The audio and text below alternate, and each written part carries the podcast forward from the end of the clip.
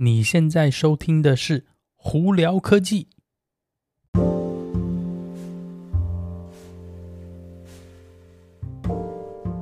嗨，各位观众朋友，大家好，我是胡老板，欢迎来到今天的《胡聊科技》。今天洛杉矶时间三月五号啦，星期五，不知道大家周末有什么安排哦？新呃，台湾的朋友们。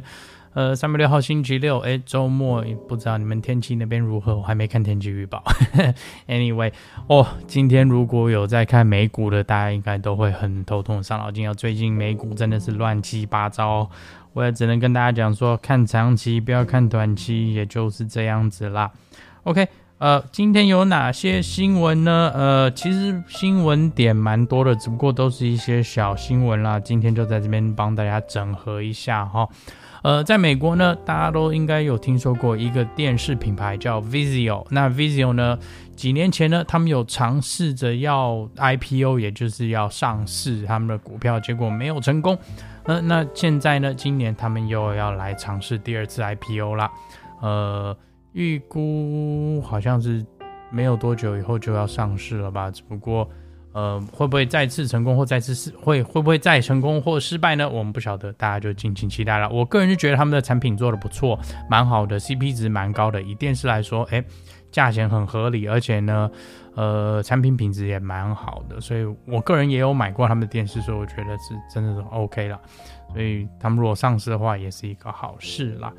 呃，再下来哦，呃，DJI，呃，前几天呢推出了一个新产品，他们新的一个呃无人机哦，如果有在看 YouTube 的朋友们呢，搞不好已经有看到了哦，它这一台叫 FPV，FPV stands for 什么？First Person View，呃，简单来说呢，它就是有点像第一人视角的一个无人机哦，跟平常呢我们所看过的这些什么空拍机啊，其实不太一样。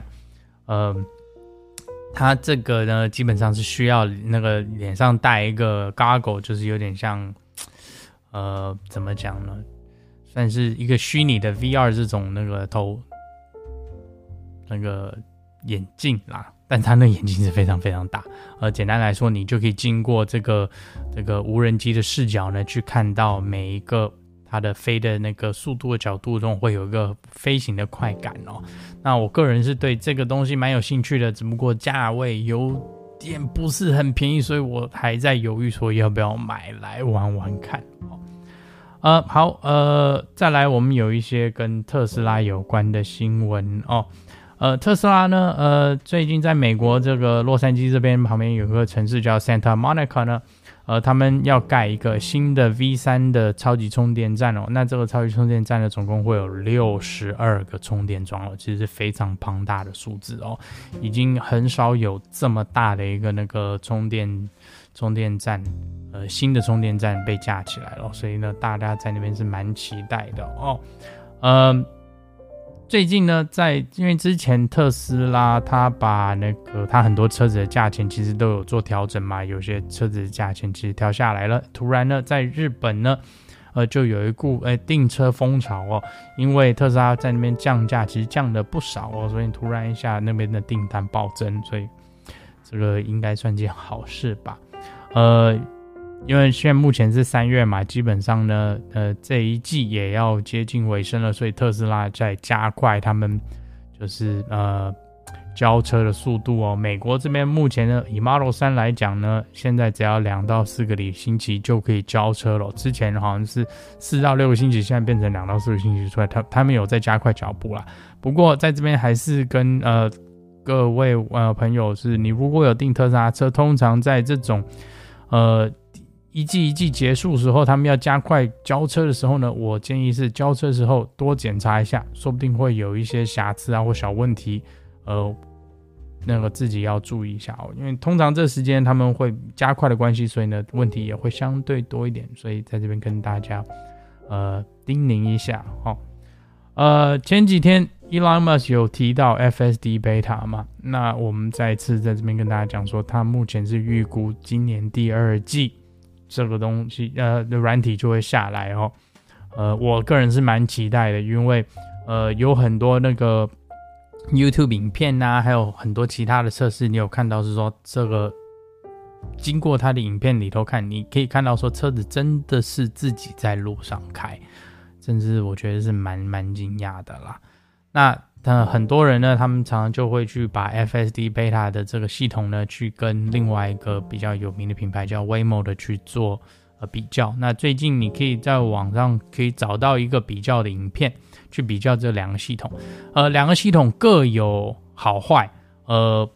FSD 有好的地方，Waymo 的系统也有好的地方，所以呢，呃，简单来说，他们这个影片呢有把呃这两个系统给大家介绍一下，并且去测试啦。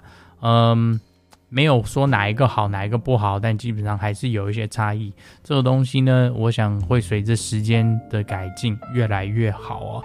呃，我个人觉得特斯拉如果真的有办法把 FSD 这个软体写完了，公布给大家使用的话，突然一下路上会多很多可以自己开的车。但当然，我们这边不是讲说完完全全在等 Level Five 的这种完全自动驾驶，就是它已经可以到达一个程度，说是百分之八九十的时间呢，可能车子可以自己开，驾驶只需要注意那些剩下的百分之二十的时间，会带给。驾驶很多，呃，我我这样讲好了，会减少很多驾驶人在开车时候所带来的这种什么疲倦、疲累以及呃小失误。我觉得这种东西不管怎么样都是好的啦。好，那再来呢，跟另外一个跟特斯拉比较没有太大关系的新闻呢。不过也还是特斯拉新闻，是特斯拉他把他的网站有做一点更改，他们今天推出了一个叫做 Engage Tesla 的一个网站哦。基本上这个网站呢是让用户可以上去讨论、分享，然后还有特斯拉他们自己也会在网站上头发布一些新闻啊，发布在未来的那个。呃，趋势啊等等之类的一个特别的网站哦。那它在上头还有包括说，你可以在当地他们所谓的一个 club 有开一个社群，你可以知道当地有哪些其他人有加入这个社群，或者是哪些人有呃也也是特斯拉的那个那个用户哦。大家可能可以一起聊聊天啊，做个朋友。它是一个还不错的一个网站，大家如果是特斯拉的用户啊，可以上去看看啊。它的名字叫做 Engage Tesla。你 Google 一下，或者直接到 Tesla 网站上就可以找到咯。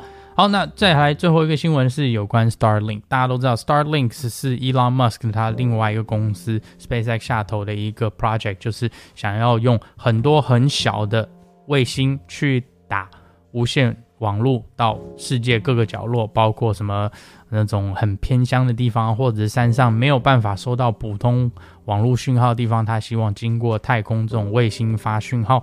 带来的一个网络嘛，那最近呢，就有在英国，不是美国，英国一些偏乡的地方，他们在测试到说，诶，速度可以高达一百七十五 Mbps 的下载。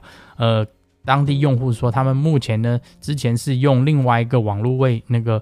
卫星网络的服务呢，他们只有办法大概平均在二十，所以突然一下增加到一百七十五呢，对他们来说是哇，谢天谢地，很开心的一件事情哦。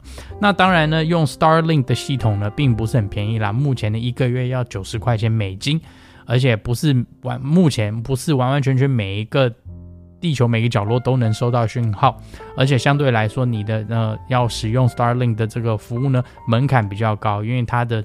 光是硬体配备呢，你买就要五百多块钱美金哦，也不是很便宜。但是你要知道，因为这年头呢，网络是非常重要的关系。你如果住在很多什么乡下或沙漠地带或深山上是没有网络的时候，你如果可以经过那个卫星收到网络，啊是一件非常开心的事情哦。OK，那在这里跟大家分享哦。